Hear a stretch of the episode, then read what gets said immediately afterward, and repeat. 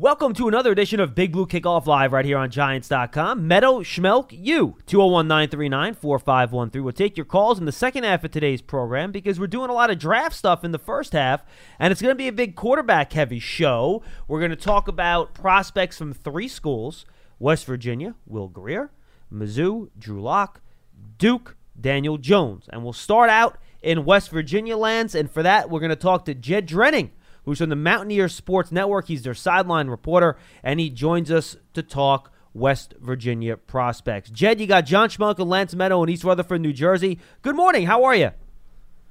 Not too bad. How are you guys doing? We're doing we're well. doing fantastic. Uh, let's start with Will Grier. I saw him at the combine. I saw him at the Senior Bowl. I was at both events. Uh, really seems to be somebody that can get rid of the ball quick and is fairly accurate, especially in the short and intermediate areas. Uh, there's no doubt about it. Son of a coach, and he plays like it. Uh, a lot of family fame surrounding that family. He's had to handle that for a number of years, but he was a model of consistency at West Virginia. When you look at what Will did, played and finished 21 games, and in 19 of those games threw for over 300 yards. But he's a kid who's really oozing with the it factor. He won the locker room over before he ever took a snap during his transfer sit out year. Uh, the team really was picking up what he was putting down. They responded to him. Uh, when you look at him as a thrower, what a tremendous sense of anticipation. Uh, he's a master of all the angles of the passing game, sees the field really well. And one of the things about him, you talked about those intermediate throws. He's very accurate on those throws, but in addition to that, he's a more nimble kid than a lot of people give him credit for. He has the ability to extend some plays. He might even sneak in a third down conversion with his feet now and then for you to get those chains moving. But uh, also, an incredibly tough kid. Uh, very physically tough kid. I remember when he broke his finger against Texas, which uh, shortened his season two years ago. I was standing on the sidelines when he came off, and the training staff was looking at him, and just the way that he endured that uh, just spoke to me about what a tough kid he was. But what's interesting to me, he's in some respects being called by some uh, a rich man's Case Keenum and uh, they were both guys that played for Dana Holgorsen, both guys that played for Dana Holgorsen in the air raid. Even their skill sets are somewhat similar. Uh, and if he's a rich man's Case Keenum, what's interesting to look at is Case Keenum's best season as a pro, and it's not even close. Came in 2017 in Minnesota. Yep. When he got to the Vikings, that yep. 13 and three record. Well, as you guys know, the OC in Minnesota was guess who? Pat Shurmur, the head coach of the Giants. So I don't know if that's something as uh, Coach Shurmur watches tape that he's looking at or thinking about, but that's an interesting connection as well. Well, Jed, I, think what's also interesting is West Virginia's offensive prowess. I mean, even under Jake Spavital, who now has moved on to become a head coach over the last few years, they certainly have put up some impressive numbers. When you evaluate Will Grier, putting his skill set aside, how do you separate is he a product of the system, Jed, versus he's a product of actually what he brings to the table? Well, that's a fair question. And when you look at the history of air raid quarterbacks trying to see how their, their game translates to the league, okay, there was a time not long ago when you'd think of names like Tim Couch, who came out of Kentucky and, and was a, a failure for the Browns – coming out of a Hal Mumme air raid system. Uh, I don't think you could regard him as a success. You had Brandon Weeden coming out of Oklahoma State, who played for Dana. Uh, didn't have a lot of success in the league as a first round pick. Johnny Manziel, RG3. Those are the names you used to associate with this style of system. But that's kind of that narrative's changed in the last few years. Yep. More recently, you think obviously of the Baker Mayfields, the Patrick Mahomes, even the Jared Goffs who played for Sonny Dykes at Cal. So I think when you look at the the system at large, and what it can produce, there's always going to be that complicated issue of trying to distinguish the player and the signal caller and the trigger man from the weapons around him. And the truth of the matter is, the game has evolved in the last handful of years in particular to meet the college game a little more when the guys in the NFL are playing pitch and catch. When you look at some of the things that are happening in the NFL, some of the air raid staples, the concepts like the four verts, the mesh package. When you look at teams like the Chiefs with Andy Reid or Josh McDaniel with the Patriots or even Doug Pederson with the Eagles, Doug Pederson used the daylights out of the mesh package to help beat the Patriots in the Super Bowl a couple years ago. Yep. Matt Nagy with the Bears is using some of this. Some of that's now being introduced and becoming a little more mainstream in the league to help players like the Will Griers of the of the world along. And I think that's why that transition has been a little more successful lately for those types of guys with those talents around them. Can you get a little more into Jed what you talked about earlier, Will Grier, Will Grier handling fame with the family? Because obviously, I think that can affect the player's ability to kind of deal with a lot of the new pressures that come with the NFL. Some of the stuff that he that he dealt with growing up in the family that he did and not just NFL. That's a great question too, because you're talking about the New York market, yep. right? So that's a different animal in its own right. But uh, obviously, what's happened is Will is the least famous guy in that family. He has a couple brothers who are social media stars, if there is such a thing. So uh, you're talking about Hollywood has been in and around that family for a long time now, and that's something that's just kind of uh, matter of fact uh, for the Grier family, and something that for the last handful of years Will has had to get accustomed to, had to get used to. I remember there's a story that when he was named National High School Player of the Year, he went to New York City to accept the award. And after accepting the award, they walked back out on the street, and there was a crowd swarming. And they thought, well, obviously, people want Will's autograph. He just won National High School Player of the Year. Well, it wasn't his autograph; it was his brother's autograph. So it's just the world. It's kind of the world in which he resides, the the soup in which he swims, and and he's handled it all very, very well. But he's he's a mature guy. He's a family guy. He's ahead of the curve in that respect.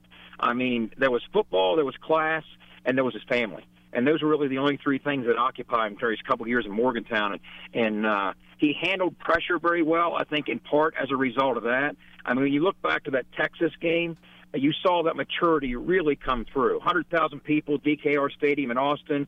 West Virginia gets the football back with 2.18 to go in the game, their own 25 yard line, down seven.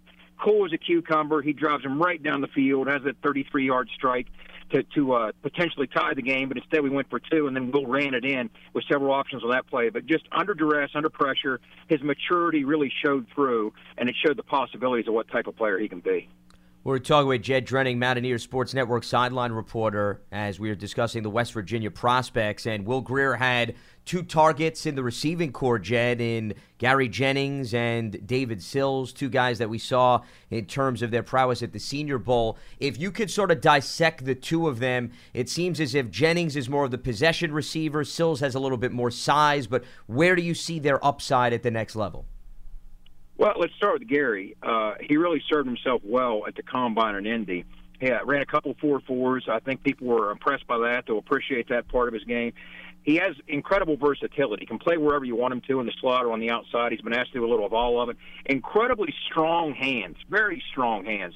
And when you look what he was asked to do a year ago versus two years ago, his role in the offense and in the passing game really changed. Two years ago, he had 97 catches. A lot of those were tough yardage catches in the pit, in the briar patch, in traffic. But he only had one touchdown. Last year, after Ka'Raun White's graduation, Gary was asked to push vertically a little more and become more of that vertical threat to complement David Sills on the other side. And he responded well to that with 13 touchdowns and became a playmaker for us this year, or last year, I should say. So that's the type of player you're going to get with Gary. Great kid, very disciplined kid, very physical kid, hard nosed kid, but strong, strong hands, and that's what you're getting with him. When you look at David, I still think he's he's a touch unpolished. Again, remember he's only been a, a, wideout for a handful of years now. Yeah. He's a converted quarterback. That was a big national story. I was offered as a seventh grader by Lane Kiffin at USC. He came to West Virginia as a quarterback, and what ended up happening was he was on the scout team taking reps at wideout, and they couldn't cover him. And I remember his first game playing wideout was back in 2015 at Baylor. And during pregame, Dana was telling me on the field, he's like, I'm telling you, Jed, he said he's the best wideout we got on our team right now. He had a touchdown in that game, and he only improved as the year went on. Had, a, matter of fact, he caught the game winner in the Cactus Bowl against Arizona State for us, but he wanted to give one more run at playing quarterback, so he went to JC circuit didn't have a lot of offers after that one season at the junior college level. And Dana said, You always got a home here. So at that point, he came back. He fully embraced the notion of becoming a receiver and really poured himself into it. He's self made in that sense. I think the staff, in particular Tyrone Carrier, who was the wideouts coach at the time for West Virginia, did a great job of working with him. He became a technician. And that's the last thing you would expect about the guy, a guy who comes to that position in the 11th hour. He was such a weapon in the red zone. You're talking about a kid who 33 touchdown grabs over the course of the last couple of years, but the impressive thing, 21 of those 33 came in the red zone. His footwork has become such a strength of his game. And I would say a lot of people say he might be a Z, a flanker type at the NFL. He might, in fact, be a split end or an X, where you're going to draw that single coverage, you're going to face press coverage. He is enough of a technician to get off, get a release, find a way to push vertical, and use that size, that frame, and that leaping ability. So he's a prospect that has a tremendous amount of upside, and I don't think we've fully seen what he can accomplish with a few more years of good coaching. Yodny Cajuste, he's a fascinating player to me, Jed. He didn't play a lot of high school football. He has all the athletic traits you want out of an offensive tackle. But from the little I saw of him on tape, and I watched a couple of games, still really, really raw. Uh, do you still think he has uh, his best football ahead of him if he gets into the right coaching situation in the NFL? I do think he has his best football ahead of him. see, this is where, from the outside looking in, it, it might start to get interesting for you guys. Of course, you have 12 picks, more than anybody in the NFL. What you did in the off season to turn what seemed to be a liability with the Giants, that offensive line, into what appears to now be a strength bringing in Kevin Zeitler, Nate Solder. I mean, you've really shored things up, but maybe there's still somewhat of a liability at right tackle spot. So the question becomes, does a guy like Yodny translate from left tackle to right tackle? I think he could do that in the NFL. Uh, what's interesting about him, a few years back as a sophomore, he was a day one starter against Missouri and he was lined up against an edge rusher for Missouri who was a first round pick, but the 13th play of the game that's when he tore his ACL. So we didn't mm. get to see that matchup. So he had to spend that season recovering from that injury, came back in full force the following year, and has played great football for us ever since. He does the small stuff incredibly well. He's a finisher. He'll run through blocks. Even if he chops somebody, he'll finish the roll.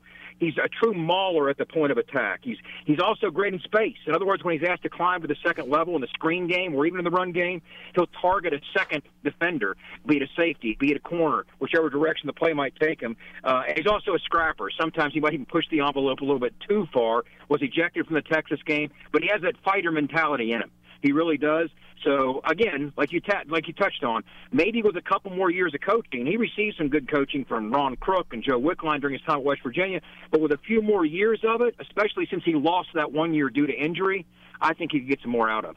Jed, I know he had two seasons since the torn ACL, but is it fair to say that he's fully recovered from that knee injury? Because sometimes it does take a year or two till you get your legs back under you that's a fair question. And to be honest with you, I, think if there was a little timidity to it, it might have been early on uh, through the course of that fall camp, his first season back. He overcame that. Uh, you really don't see any residual effects from it. He is a knee bender. That's part of his game. Uh, I don't see any holdover fallout effects from that injury at this point. Final question, Jed. West Virginia's other prospect that I really loved watching um, over the course of this offseason, I just think eh, maybe five years ago, even teams are like, this guy can't play linebacker in the NFL, but now he probably can, and that's David Long, 5'11, 227. This guy can run and do the things you like from an NFL linebacker. Do you think he fits better into what the NFL is now doing now on the defensive side of the ball, say, as compared to five or six years ago? Uh, I do, and one of the things that's happened in the league, obviously, is it's become a sub-package league, right? Roughly 70% or so of NFL snaps are played in sub-packages, a lot of them heavy nickel type look. We saw a kid from West Virginia a year ago, in Kyzir White, who was a Spurs safety for us. He ended up in San Diego and became a starter as a linebacker for them as a result of the style of play that we're talking about. When you look at David Long, Bruce Kyzir was 6'2", 216 so a little more lean than David. David's a more compact kid. He's five eleven, about two and a quarter, but he'll bring it. Knows for the football. Uh, great kid. Getting his degree really mattered to him. He's the first male on his mom's side of the family to graduate from college. I think he would have come back if he didn't get that degree. That that really mattered to him. Big 12 Defensive Player of the Year. He's production in a bottle. I mean, really, really is. When you look at his tackles for loss, 34 and a half TFLs in his last 21 games. Sometimes he just flat out looked unblockable, but being a film rat is part of what leads to that. He lives in the film room. He has a true nose for the football. His production is incredibly high. He's an incredibly consistent kid. He can fight through garbage and read things, and his football IQ is very high. So the question becomes for us, we played the odd stack defense last year, and he was a will linebacker in the odd, odd stack. So does he translate to a true three four or four three will linebacker when you're going to be asked to pursue things from the backside, chase yeah. things down as teams run to the strength of their formation. He has that ability. You talked about his skill set. You talked about his athleticism. He has that ability to not only utilize his speed but also the vision to fight through traffic as he chases things down from the backside. If there's an opening, David Long will find it, and he can be nightmarish to try and control and block. Jed, great stuff, great information. We really appreciate the time this afternoon, and best of luck covering the rest of spring football. All right? Thanks a lot, Jed. Thank you, guys. That's Jed Drenning, covers West Virginia for the Mountaineer Sports Radio Network. He is their sideline reporter. And now let's go on to our next school, and that is Dave Harding, who's the Duke football radio analyst down there. Of course, everyone else is paying attention to Duke basketball, but Dave, we got you covered with Duke football here. How are you? Thanks for joining us. Oh, absolutely. You're right. March Madness, but shoot, I mean, pro day today, there's a lot of madness going on on the football side also. So, how many times did David Cutcliffe try to head over to Duke basketball practice to get Zion Williamson to play defensive end or tight end? oh, I think uh, plenty of times the, the invitation is open and it's standing for whatever Zion wants to go. I think you could just plug and play just about anywhere uh, he wants to go. We have that debate all the time around here about where he would be best suited. I think he'd be an absolute monster along the defensive line. Well, I just hope that you find a stronger pair of cleats to uh, hold them in place, Dave. Based on no, what we saw. I wish they had that same problem when I was playing, but you know, I, I could play just about anything and not have to worry about busting through them. Indeed. Well, speaking of David Cutcliffe, clearly he's got a tremendous track record when it comes to grooming quarterbacks, as you well know, Dave, when it comes to Eli Manning, who we know well here from the Giants organization, Peyton Manning, and so forth. And I'm sure that's part of the appeal of Daniel Jones, who does look like a prototypical quarterback when you look at his size and so forth. You've been around him, you've seen him. Let's start with the positives first. What jumps out to you about Daniel Jones as he tries to make the transition from college to the pros? Well, I think the big thing is um, the stuff that you can't coach, and that's his mentality and mindset. You know, you can try to foster that to be improved in a, certain player coming out of high school, but Daniel Jones, uh, let's not forget, was really not recruited out of high school and has this quiet and, and silent demeanor about him, but one that is just unstoppable. He he plays with a chip on his shoulder, and from day one during his time at Duke, you could tell he was committed to being the best quarterback he could become at the college level. And I, I believe he's achieved that and is ready to move on to the next level. But David Cutcliffe, getting him in here uh, and working with him on a day in, day out basis, I think has been huge for Daniel. But it's been more about what he's been able to do in the film room and the amount of dedication and the hours that he's put in to prepare to get better as a as a quarterback. He didn't have a scholarship, in fact, when he first got to Duke, and has turned himself into this NFL caliber uh, player and, and one that everybody's talking about. So pretty impressive, and uh, he, he's just to me he's a complete package from a professional standpoint. Uh, a really really good guy, and uh, football is very important to him. What do you think, Dave, are his major goals to try to show off at the pro day today? What do you think? You know, all these guys work with their college coaches, they have their personal coaches on the side. What do you think he wants to showcase today at Duke Pro Day that maybe some pro scouts might have questions about? Yeah, yeah, I think that's a good question. Um, obviously, you want to you prove your accuracy, but I think during the course of his postseason run and, and the tour that he's done, whether that's at the uh, Senior Bowl or at the Combine uh, earlier in the year, uh, one of the things that people have questioned about him is his arm strength. And does he have the zip to put on the ball to get you know those those deeper out routes or on a dig and fit the ball into a tight window, maybe whether that's in zone coverage or or something that you know, those tighter windows in the NFL that he'll be throwing into. He, there's no doubt in my mind that he can make every single throw. Any throw that a, an, an NFL offensive coordinator or team's going to ask of him, he can do but it's going to be whether or not he can and and with what velocity he can put on the ball mm. to fit it in there. The advantage that he has from that standpoint is how cerebral he is, how smart he is. Coach Cutcliffe expects a lot from his quarterbacks, and so from an early age and an early time here on campus, he's had to control and, and understand and master the entire offensive scheme. He's great at the pre-snap reads. Um, I think that's where you see a lot of the comparisons with the Mannings. You know, Peyton Manning able to play basically with no feeling in his hand and win a Super Bowl with that just because of how smart he was.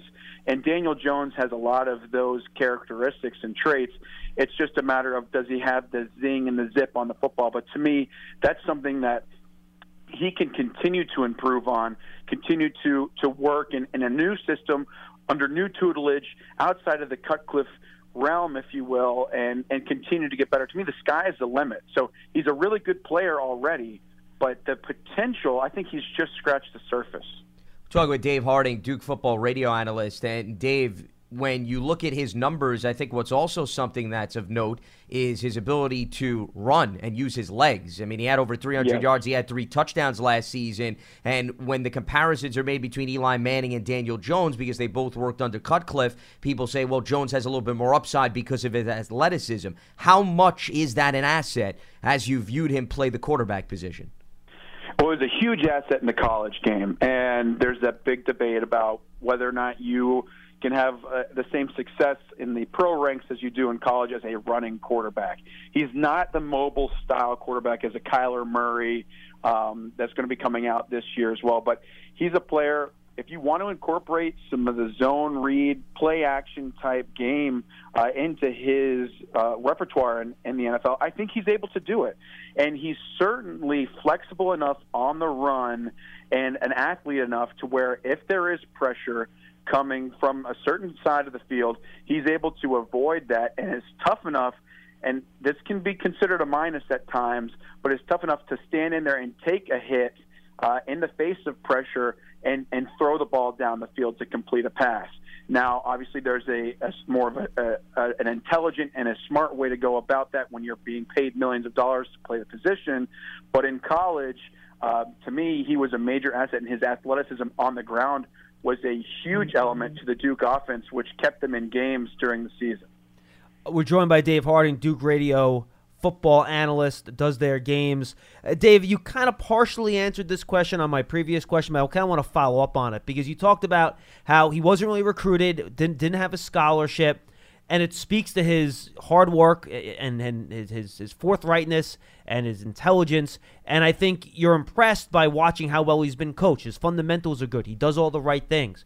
But in the end, and you know this, football is a talent game, right? And you eventually have to have that God given talent to exceed at the highest level. So I guess my question for you is do you believe he has that high end talent in him that an NFL coach can coach up for him to play at the highest level in the NFL because everyone has to have that in them for the coach to get it out of them, if you know where I'm going with that.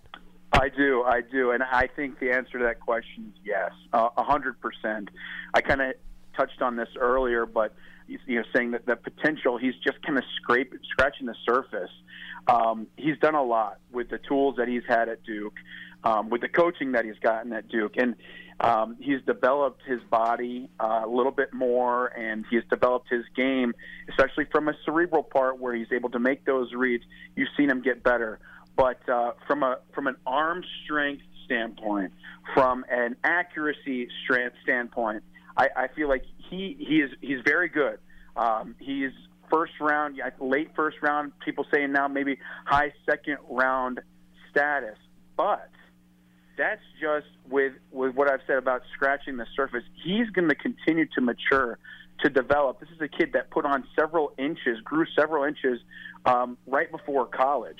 He's, I mean, he, he's maturing and growing into his body. Some of the knocks on the you know, thinner, lower body. Mean, he's he's still working in the weight room and is growing up. To me, the upside on Daniel Jones is probably better than just about any quarterback in this draft, hmm. and he's already um, so so highly regarded. So that to me, you know, you, you hear a lot of people say, "Well, he's he's getting inflated because of." the Cutcliffe factor, because of the Manning factor. No, I, I don't think that's a necessarily inflation. I think that proves that he can be challenged from a mental aspect and can pick up just about any concept or scheme you throw at him. He's able to diagnose and to assess what's going to be taking place on the football field. And oh, by the way, he makes good decisions once the ball has been snapped. Outside of that, he's got the frame, the six five. He's tall, and his his throwing motion and all of those little nitpicky things that add up in the grand scheme of things, like what you were saying about talking about in your question, I think are all things that can continue to be tweaked with him, and he will just continue to skyrocket and, and to be a really, really good, consistent quarterback down the road. He, I, I think right now you could go in, he could play a game next year in the NFL and not lose you the game, hmm. potentially win it. But this is a guy that can come in eventually and stay, sitting out a year, maybe learning under an Eli Manning up in New York would be beneficial to him to where he could come in that next year after being in in that system and come in and be a, a game changer and win football games for an organization. Dave, you mentioned that one of the things he wants to work on today at his pro day is to maybe quiet the skeptics with respect to his accuracy because you look at completion percentage just under 60% in his career. Another notable number is 38 drop passes by his receiving corps, I believe, this season alone. Now, the reason I throw out those numbers, context is important. When you evaluate Daniel Jones, is this a reflection, perhaps, the inaccuracy issues, the completion percentage of the talent around him, or his decision making? How would you assess that? Well, I think it's a little bit of both, and that, that's a tough question to answer. Certainly wasn't helped with the 38 passes, and having been in all the games over the past couple of years that he's played in, I mean, there have been balls right on the money where they should have been caught, should have been touchdowns, and that helps pad your stats. Um, he's also playing in what is arguably the most competitive league in college football in the ACC. So he's been going against first round talent on defense and hasn't had the best offensive line over the past few years to provide protection. So he's he's taken his licks. You know, he has he has had to work through and to work his way up to that 60% completion rate. Now, with that said, and we've talked about that there's there's still potential, there's still improvement to be made there are times where he will make a, a, an unbelievable throw to show and to prove that he can make that pass, and you're like, gosh, that's incredible. And then a few more plays later, that same throw sails a little bit wide. So he can continue to improve on his consistency, but to me, the fact that he can make that pass in the first place proves that he's got the talent and it's just a matter of again tweaking a few things and getting that consistency down to where that incompletion rating is not as low as it, or incompletion rating percentage rather, isn't as high as it was. Um, but still, it, I, I think that 60% that everybody's talking about is a little bit of an outlier because of exactly what you said, the 38 drop passes, and that's that 60% is a career number, I believe. Yeah, right. And 38 passes dropped is just this past season. So there, there's certainly been a, a factor um, to consider with that. Final question, Dave, and you mentioned in your last answer the offensive line, and I watched probably around four to five games uh, of your guys' games on coaches tape over the past month or so, and he's running for his life a lot. I mean, you know, you guys are playing yeah. some of the best defensive lines. How do you think he handled that pressure? Because how quarterbacks handle that pressure? Does he stay in there? Does he throw even with the guy in his face? Does he kind of run for cover a lot? Does he go off his back foot? How does he handle it in the pocket when that pressure comes? Oh, I think his mobility in the pocket is is tremendous, and he's got a unique knack of feeling pressure and stepping up. I mean, slight little nuances that even if you're watching the game, you, you got to go back and watch the tape to see. Oh wow, you know, he he took that half step up into the pocket just enough to buy himself some more time to deliver the pass down the field.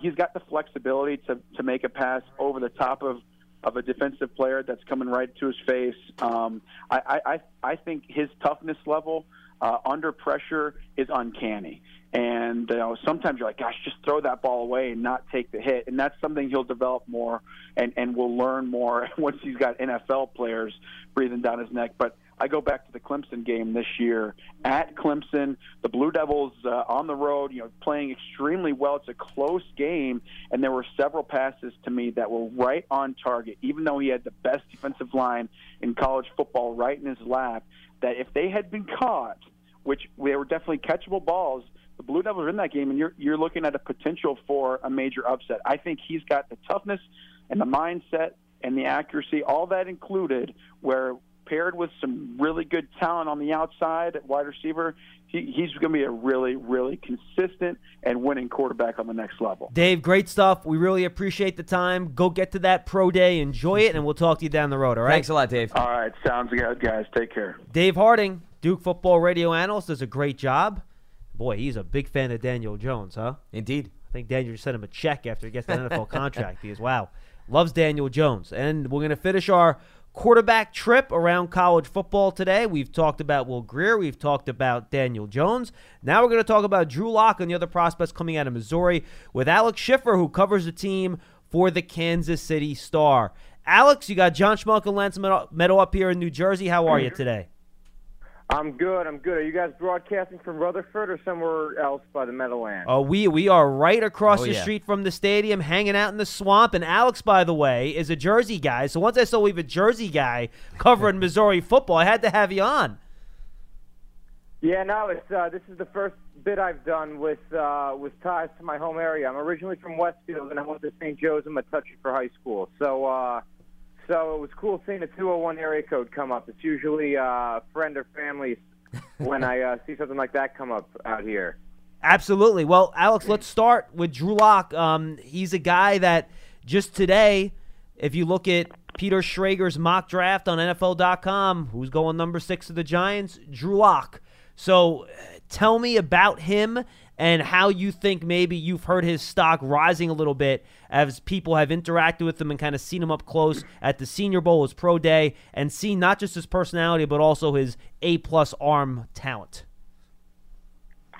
Yeah, I've uh, I've known Drew since uh, he was in high school and I was uh, freshman in college. That's when I kind of started paying attention to him. He was a guy on Missouri fans' radar for a long time because his dad played at Mizzou as an offensive lineman in the late '80s, and his grandfather also played for Mizzou. His father's uh, offensive line coach his senior year was none other than Andy Reid before he joined Wow. the NFL ranks Wow. and uh, he uh, he's kind of it's been baptism by fire for him really uh, at the college level. You know, he was expected to kind of kind of like what the Giants situation was, be the backup for his freshman year behind a starter and get limited snaps.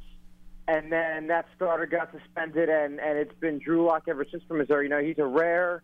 It's rare you see a quarterback go that high that was a four-year starter. Most of these guys that are coming out are juniors, or in Dwayne Haskins' case, I think a redshirt sophomore. So, uh, so as a kid, you know, I think he's very funny. Uh, he's got a great personality. He knows, you know, when how to handle things when the cameras are on and everything. I, I thought if you looked at him at the Senior Bowl and watched his press conference compared to Daniel Jones, um, Daniel Jones, I think, didn't look as comfortable with the uh, with the media as Drew did, and maybe you know Missouri, which is why I came out here, uh, is known for its journalism program, and uh, he had a lot of cameras in his face all four years here, so maybe that helped him be prepared for that. But I uh, I think his personality is really good with with all that. He, he signs for all the kids. He's very uh, he's very personable when you catch him off the field or if you run into him in town. And uh, you know, the- the arm talent, it's it's interesting. You know, I, I thought the Giants would be a good situation for him a couple weeks ago before the OBJ trade because they already have some young pieces to build around, like Saquon and OBJ. But uh, I think you know, I think it'd be good for him to to sit behind somebody like an Eli Manning. You know, I said it's been baptism by fire for him. He's never really had a mentor or had a situation where he sat. You know, he's been a phenomenal athlete his uh, his entire career. He had Division One basketball offers from Final Four schools like Oklahoma and Wichita State. Wow, really? Um, yeah, yeah, he's he's a very he's a phenomenal athlete. Um, Gregg Marshall was going to his high school football practices to try and recruit him for basketball, and then he kind of saw him throw, and he he realized it was a lost cause. But um, but he uh, yeah no he I, I think I think the best situation for him in the NFL is a team that he could sit behind a quarterback for a year and and kind of learn from for sure. Fun fact, by the way, I talked about his dad uh, playing for Andy Reid. His dad, I'm trying to remember if it would have been the 1988 or 89 season. His dad actually had a free agent stint with the Giants. He played in one preseason game for Bill Parcells up in Buffalo before getting cut. Wow. Boy, this is like the who's who, seven degrees of uh, Drew Lock here. It's amazing. I like it. In in terms of all of his connections.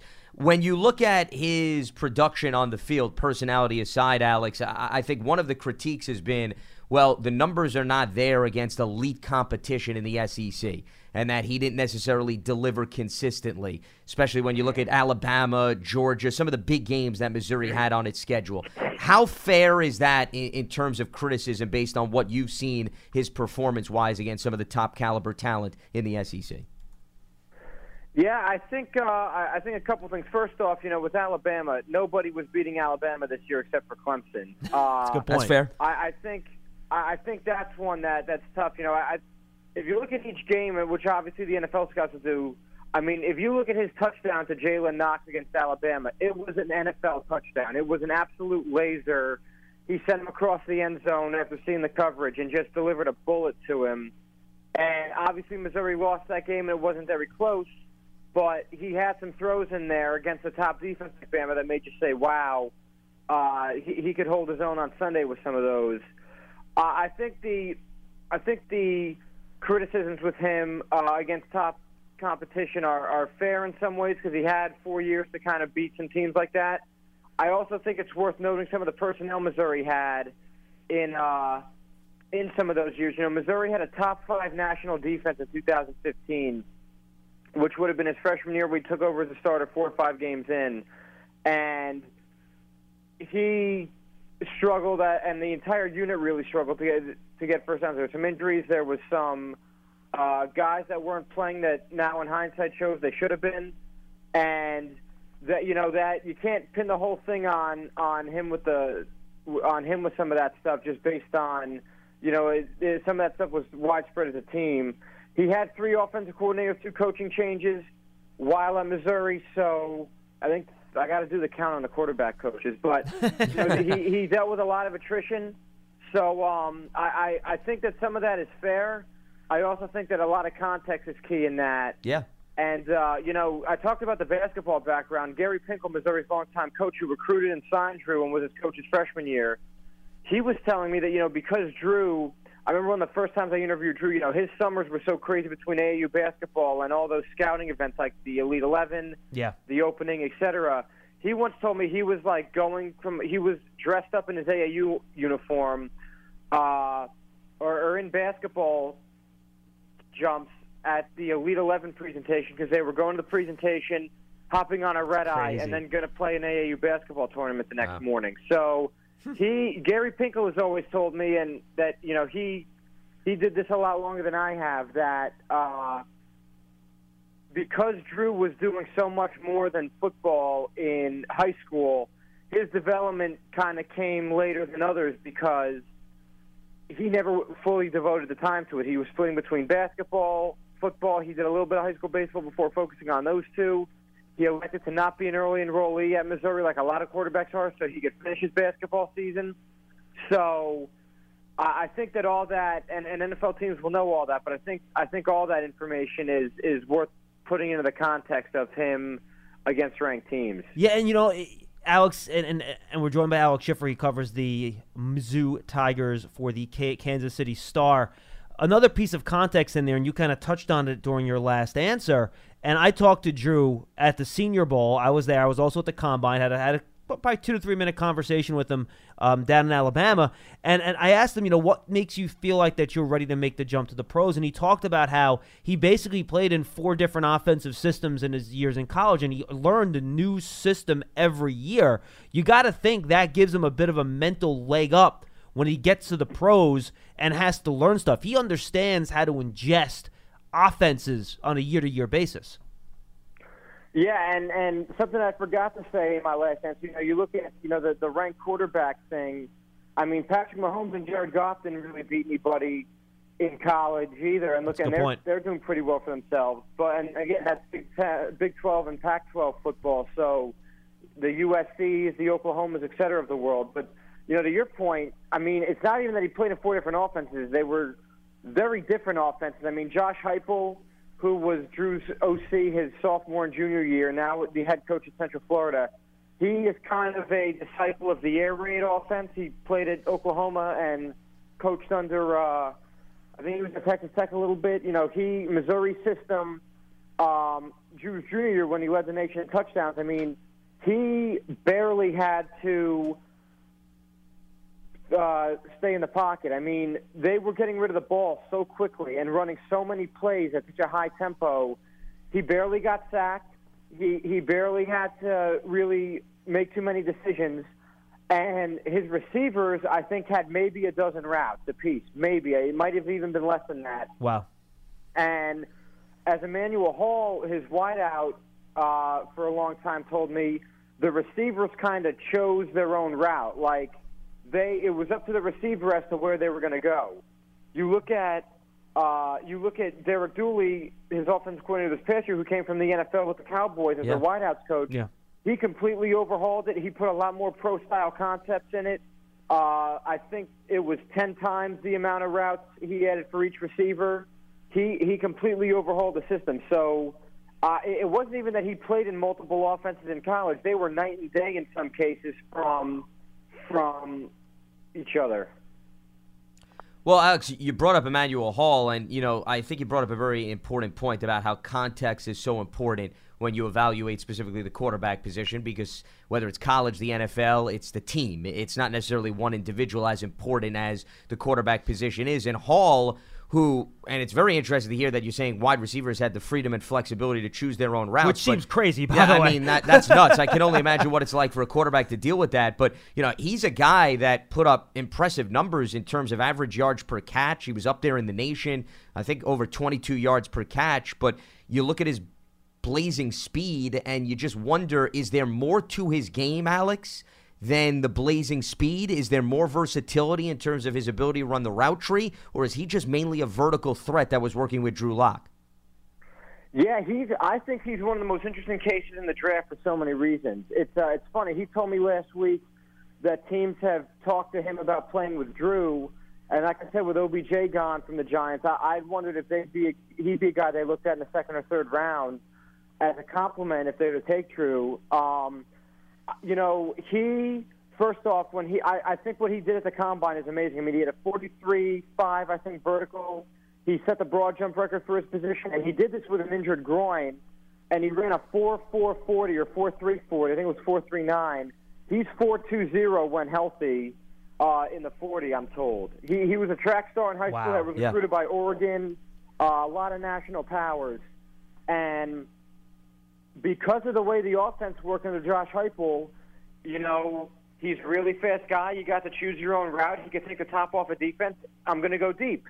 so he didn't, uh, he didn't really get to show fully what he could do while in Missouri with all that. And and Derek Dooley comes in. Uh, the the first couple games of the season before Emmanuel Hall got hurt, I, I thought he looked like a first round pick between his measurables and and how they were using him and they were having him do a lot of short routes and slants, a lot of uh, intermediate kind of stuff. And, and then he got hurt, and, and we go back to the point of, of Drew's numbers against ranked teams and everything. If you look at Missouri's numbers between having Emmanuel Hall and not having Emmanuel Hall, he looks like the most important player in the history of football. It's, he's like a five-time multiplier. You look at their first downs, their touchdowns, their yards. He just opened everything up for them on the field, and they lost him for like six games in the middle of the year.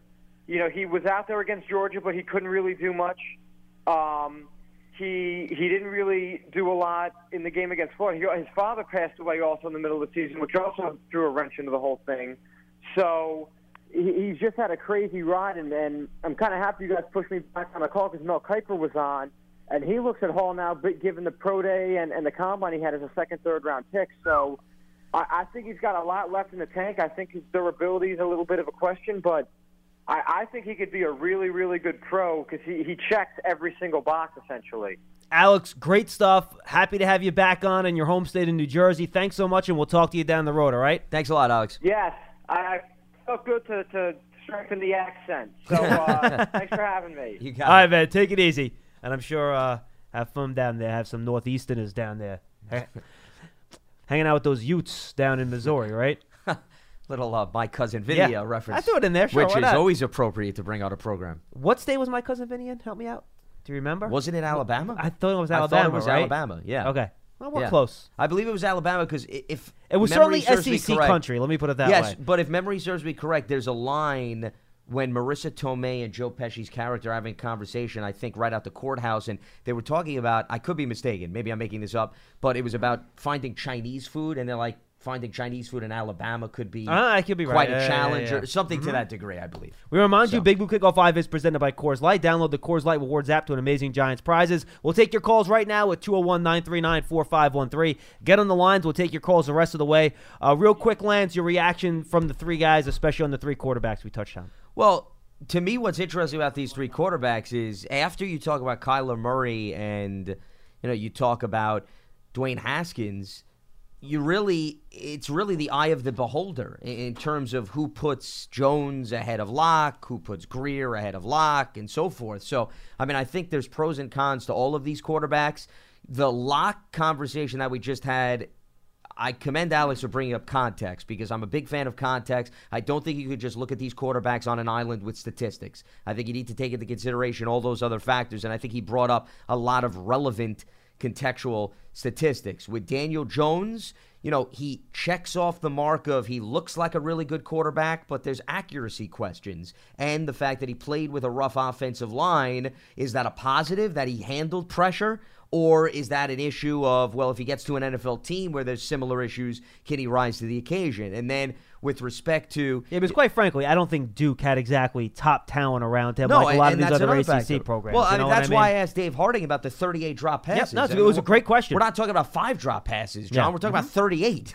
you know, That was a great question. It reminded me of the year when, and I'm not trying to defend Eli Manning here, but there was that year where Eli had about 25 interceptions, if you remember, John, and at least seven of them were deflections off of wide receivers. So if you look at the 25 interceptions, you say not a good season for the quarterback. You watch every game, you provide context, and then obviously it's a different story. So, you know, that's something that to me you have to take into consideration. Grier to me has always been an intriguing quarterback, and for some reason he's fallen under the radar. I don't think he's gotten as much hype as the Locks and the Joneses of the world, but my big question with Grier is West Virginia's offense, if you've paid attention to their football team with Holgorsen, Spavital, who was their OC, who's now a head coach, they've consistently put up monster numbers, John. So my million dollar question is is it Grier or is it just, hey, here's another quarterback that was brought through the system. He did very well, and then you wonder, is it going to be able to translate? And there's been some guys coming out of West Virginia who have been solid quarterbacks in college, and they haven't necessarily lit it up when it comes to the NFL. So, I mean, I would say I've got question marks across the board with all three of them. I would not necessarily take a top 10 pick on any of them as it stands right now. I think, though, if you're getting into the teens and the high 20s, I think it's something to consider if you think the value makes sense. 201 939 4513. Let's go to Dan and Poconos to lead us off today. Dan, how are you? How you doing, fellas? Thanks for being patient, Dan. We appreciate it. Uh, you're welcome. Uh, I just wanted to, you know, great. Love having all the guests on. You know, I'm sure we all love in here and hearing, uh, you know, firsthand how much they're in love with their prospects and everything. But it's great. It's all good. Um, I just got one gripe, and and I guess it's just me. I'm kind of. I've been a Giant fan for God knows how many years. I'm in my late fifties, and um, you know, it just drives me nuts how people call up. They give their opinion, right? Yep. on uh, whether they want Josh Rosen as the quarterback or they say, oh, we got to pick Haskins at number six or we got to do this. We need a quarterback. And, you know, and thank God we got Gettleman and, and his guys controlling all that. But the thing that drives me crazy is that, you know, I'm, I'm working, so I'm a little out of breath. I'm trying to hold it in there. That's okay. Um, I had to take a break. No, you're fine. Okay, and uh, but they get their information, and you guys drive me a little nuts with this too. They get their information from the soap opera Watchwoman network called the NFL Network, ESPN, where these these analysts and that Good Morning Football show. Oh my God, it's like watching. It, it's sometimes not even about football, and and and you guys just referenced a mock draft by that guy Schrager, who just what a couple last uh, they're in the playoffs said that Nick Foles was absolutely the number one. Remember, he said he was the best. He he's the best clutch Super Bowl quarterback that ever lived. Yeah. That you know. I remember he came man. out and said that, I'm yeah. like, and and I'm supposed to listen to what this guy has to say as far as the mock draft. I mean, geez, Louise. And and it's just it's just mind-boggling. Well, sometimes. Dan, Dan, on, honestly, I, I, honestly, here here's the problem. For for one, it's a show that's on two hours every day. As two people that have to fill an hour every day, we know how tough it can be, and especially going all year long, they have to find things to talk about, and sometimes you're going to get a hot take here and mm-hmm. there. And it's going to happen. But Pete actually is pretty well versed and connected around the league. Look, mock drafts at this time of year, they don't mean a whole lot. Uh, I think some Right. people do have insight, but draft boards aren't even set yet. And anybody that says they know who the Giants are going to pick before they've even had the quarterbacks in the building yet to do their full Yeah. day visits. Remember, Dave Gettleman didn't go to these pro days. Pat Shurmur's gone, Chris Pettit's gone. Dave spends the whole day with them when they come here. And ultimately, that's going to play a big role, along with obviously what they did on tape, into who the Giants are going to draft. So right now, it's a lot of speculation. We have fun Yeah. with it, and that's why we're here. Yeah, Okay. nobody Yeah, says you got to put I- stock I in can substance see. behind every opinion. Correct. So, you know, that's what it yeah, comes down I to. I hear you guys. You, you got to fill that time in somehow, and it's not. uh, Nobody knows better than you guys. It's not easy day after day. Especially, it's great having the guests in, so you don't have to listen to knuckleheads like me calling in and talking like Wow. this. You got that Nah. guys calling in. No, Dan, no So worries, anyway. man. We appreciate the call. Yeah, appreciate the phone Thank call. you. Dan. And Dan, look, uh, we love hearing from the fans. We wouldn't have a show without the fans. We're here to take the calls and get the fans' opinion. So we value what everybody has to say. And everyone, look, you're a fan. That's the whole point of having a fan is to have an opinion, right? You love the team, you're into it, you call and you have an opinion, we talk about it, and we have fun with it. Well, the bottom line is the opinion should just have some facts behind them. That's all. And Yeah. that's why I said it, it's up to you to put stock and substance behind the opinion. But if somebody is providing facts or conversations they've had, then I don't think they're just throwing stuff out there to stick on the wall. It's just a matter of you have to decipher what you hold in high regard. And I think some people are probably, in terms of the the people that do the mock drafts and the reporters, some people are more dialed into what teams are thinking than others. I think some people out there just say, "Oh, this seems like a good fit. I'll put him there." I think other people actually do talk to people around the league, and frankly, I think Peter Schrager is one of them. And I think they have a better feeling of what teams are going to do now. He said in his little blurb underneath that, and, and you actually hear from Peter Schrager. We're going to launch a new podcast in the coming days, and he's going to be our first guest, and we talk about this. So you can make sure you tune in, and we'll get more into it. But uh, it's called the Big Blue Huddle, by the way. Make sure you stay tuned. It'll be on all the podcast platforms, everything like that, next couple of days. But he talks about, to me, how look, these guys are going to show up and they're going to sell themselves when they have these full day meetings. And he says if the Giants fall in love with a quarterback and they believe that that guy's good enough to be the next franchise quarterback, he believes they'll pick him at sixth. And he has said that Dave Gettleman doesn't throw up smoke screens. He's going to tell you what he thinks. I mean, he didn't hide the fact that he loved Saquon Barkley last year, did Yeah. he? I mean, I don't think that was like a, a state secret by any means. No, you So- said your mother could scout him. Correct. I'm correct. That was his line. and he has said that they want to find the Giants' next franchise quarterback. Pat Shurmur said today at the owners' meeting, we'll go through the quotes before we say goodbye, that better sooner than later, the Giants get their next quarterback in here. So p- connect the dots. No one's hiding the fact the Giants are looking for a quarterback.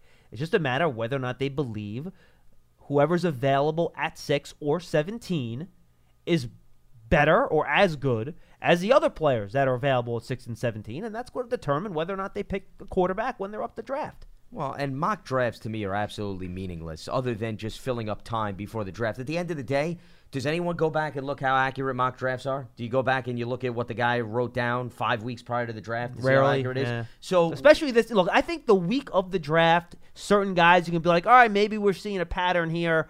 But you're right. I mean, Well, but even if it's a mock draft that you like, at the end of the day, the draft still has to happen. Of course, So who cares who they predicted to go with Right. the third overall pick? Then the third overall pick's going to happen. You got to live with that player going third overall. So, you know, mock drafts are to fill up time because there's so many months from the end of the season to the draft. And it they get a lot of clicks. Yeah, it gives people an opportunity at nauseum to talk about the same things over and over again. I mean, did one person predict the Browns were going to take Denzel Ward fourth overall last year?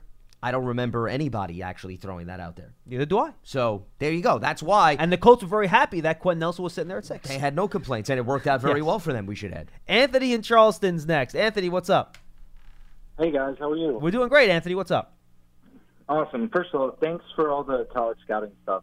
You know, it's real detailed, and I think it gives a perspective that Thank you. you know is nu- nuanced. It sounds crazy. Um, we I know well, first of all, nuance on nu- nuance on the internet. What's going on, Anthony? Yeah. That's nuts, man. Um, so anyway, the if I'm looking at it, the offense is going to be good. So you've got a good offensive line, you've got good skill positions. I've called it before. I said we were way overloaded at skill. I didn't think they would go that far, but you know they they definitely addressed that. My actual call was about the defense and the scheme, right? So um, if you look at when we won last year, it was against good defenses but bad offenses, right? So the defense, after we had the fire sale, didn't really have to do much to win, but then we played good offenses and the defense couldn't hold up, right? Yeah, I mean, So- I, I think I think you saw the issues against good offenses, frankly, more in the first half of the year. In the second half of the year, Right. when they, you know, Dallas, they scored plenty of points. They couldn't, and Dallas is a better defense than offense, right? They gave up too many, and then you had the Colts game too. But yeah, you're right. I think in general, when they played the top top quarterbacks, that's when the Giants probably struggled the most. I think that's fair. So, you know, I'm looking at it, I'm a little nervous, right? Because you definitely shored up your top end of the the defense in terms of Peppers. You got Bethea. Uh, Jenkins is still playing well. I know we don't, you know, some people don't love him, but he actually graded out pretty well. Oh yeah, he's a good and you're player. hoping Be- yeah, and you're hoping Beal's the guy. There's not much behind that outside of maybe Michael Thomas, right? And hopefully, um, you know, some of the young guys, but that's pretty thin. You have no edge rusher, and your off- your outside linebackers, which in Bettcher's scheme is huge because you need to zone blitz, you need to run man, right? You want to run multiples. That's going to be difficult because who do we have? Lorenzo Carter? Is that it? And Kareem Martin, mean- Kare- Kareem Martin would be the other guy. Yeah. and so I mean, you're real thin there, and you know, I think um, you know Ogletree played fair, but not amazing. So you're looking at the draft. You got three picks in the top 37. I, I'm not sure anyone could argue that the most important position of need is defensive line because Of course. we have to be able to stop the quarterback. I mean, we are not going to win games. Anthony, And no I- I- argument. If, yeah. if you want to argue purely on how who do you draft to win the most games in 2019, you're going to see eight players on defense in this draft: defensive linemen, cornerbacks, and maybe a couple of linebackers. Yeah, I mean, but you could have made that argument even before free agency. They had 30 sacks last season as a team. I mean, we're talking about And then they- for the and second then they trade Olivier least, Vernon. Yeah, in the National Football League. So you know, you need Yeah, the defensive so- lineman who could stop the run and get after the quarterback. And I, I saw a comment from Pat Shurmur when he spoke to the media this morning at the owners' meetings, and he said we have to find guys that can get after the quarterback. So it goes without saying. They don't just need one, they need a number of options that they could rotate. And, you know, Marcus Golden is another guy that they brought in via free agency who had a career year under Bettcher in 16 where he had 12 and a half sacks. But you need to continue to add volume. There's no doubt about it that the Giants need to bolster that defensive front so that they can rotate players like the Philadelphia Eagles, similar to the Washington Redskins, where you have five, six guys and you're not playing one or two guys 90 to 95% of the snaps. Remember, Vernon and JPP played Uh-huh. 90 to 95% of the snaps in 2016. And that was when Spags was the defensive coordinator. And Spags even came out and admitted He didn't want to. he didn't want to do No. that. He felt he was putting his two top guys in a precarious spot, but he said, How can I take off my best elite talent off the field if there's a drop off from the starters to the back end? And the quote from Shurmur, by the way, today was, "We need to get someone who can affect the quarterback." That was the quote from Pat Shurmur today via Paul Schwartz from the Post.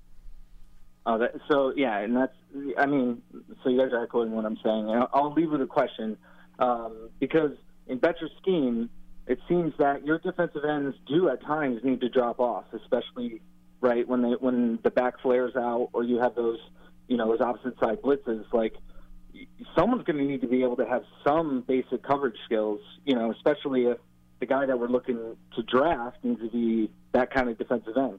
Who is the most likely to fit that scheme? Who could drop? Who has the athletic skills to to be able to rush and stop the run? That's my only problem with Golden. I think you know he might get overwhelmed in the run game, you know, but could actually leak out and cover to allow Bettcher to be more creative on defense. Carter. And I'll leave on that. I Thanks, appreciate guys. it. Thanks for the Yeah. call. I mean, I think that's Lorenzo Carter. Uh, I think he has to develop more as a pass rusher in order to be an edge rusher. I think his strength right now is in space. You know, he's a great athlete. He did that at Georgia. We saw him cover San uh, Francisco Breda game. down Yeah. the down the it was a field on, on the wheel route, no question. I I think he's the guy that has the versatility to do both.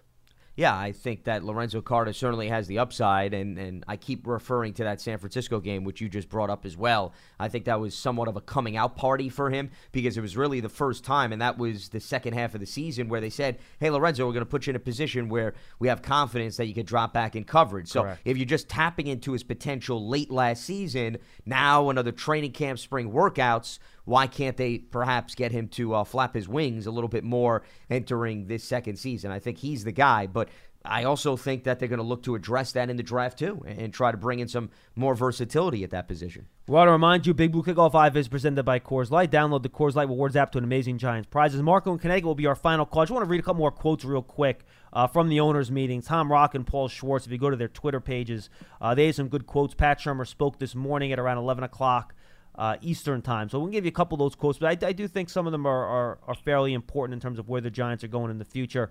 Um, I'll skip all the reactions to the Beckham stuff because I think we've gotten plenty of that. Uh, here we go from Shurmur. There are numerous good players in this draft. We've done a heck of a lot of work on all the quarterbacks we could potentially draft. We'll see if the final analysis, how it all stacks up. Uh, Shurmur, on the question he asked himself on meeting with the quarterbacks, Shurmur answered, Do I want to coach this guy? Uh, on whether Haskins moves well enough, sure, absolutely. On Kyler Murray's size, probably not that big of an issue. Talking about, uh, let's see, a couple other things here. Eli Manning all in on the KC model. And again, it's not his job to mentor the player, but the player can watch him play and learn what it's like to be an NFL quarterback. So um, those are some of the things that he talked about uh, down in Arizona, which is important. Uh, this is an important draft for us. Asked if they can make significant upgrades on this team in the draft. He said, I think so. And I think that's a lot of the important stuff that Pat Shurmur said out there. So let's, let's get to Marco to wrap up today. Marco, what's up, pal? Hey guys, two quick questions. Uh, great job as always with these uh, with these interviews. They're awesome. Um, hey, how t- how tall is Drew Lock? He's about six two, six three. I think he measured in. Oh, I, wow. I, I can give Oh, you the exact. I can give the exact height right here. Yeah, six four actually. Oh, he comes six four, six four, two twenty eight. He he is a perfect NFL size Oh, quarterback. and Daniel Jones is six five, so Yeah. just as a means of comparison. Uh, Lock is much bigger than I thought. Okay. Um, oh, he's a big boy. He's thick too, I- man. He's thick. Uh, I see. I I don't. I think Lock is like if you're going to think of a guy that could potentially sit a year. I love his upside. I love his athleticism. I love that he's someone that like just like the guy said he had on. He's someone that if he could just sit in one scheme and one system for a year, imagine just sitting behind Eli. I, I think sky's the limit for him. I'm, you don't like now. People want to throw Mahomes around, but that's actually who I think I saw him in the Senior Bowl, like doing like these like sidearm throws. Oh and yeah. you he's he's a, he's definitely uh, like an athlete, and Yeah. he'd be fun to have. Yeah, Marco. Here's the Um, thing. Here's the thing about Drew Lock, and this is how I'll compare him a little bit. You go back to last year, and you saw Josh Allen coming out of Wyoming, right? And he was somebody that was an unbelievable athlete, had a big time arm, but he was really inaccurate, and inconsistent. To me, Lock doesn't have quite the level of physical tools that Allen had, but he is a far more advanced thrower of the football in terms of the offenses he's run and the way he plays quarterback. So that would be the comparison I'd make from last year to this year with Lock and Allen. And Paul Schwartz has reported before that Allen was Shurmur's favorite quarterback last year. So it makes sense to me that maybe he would like Drew Lock this year. Who knows? All right.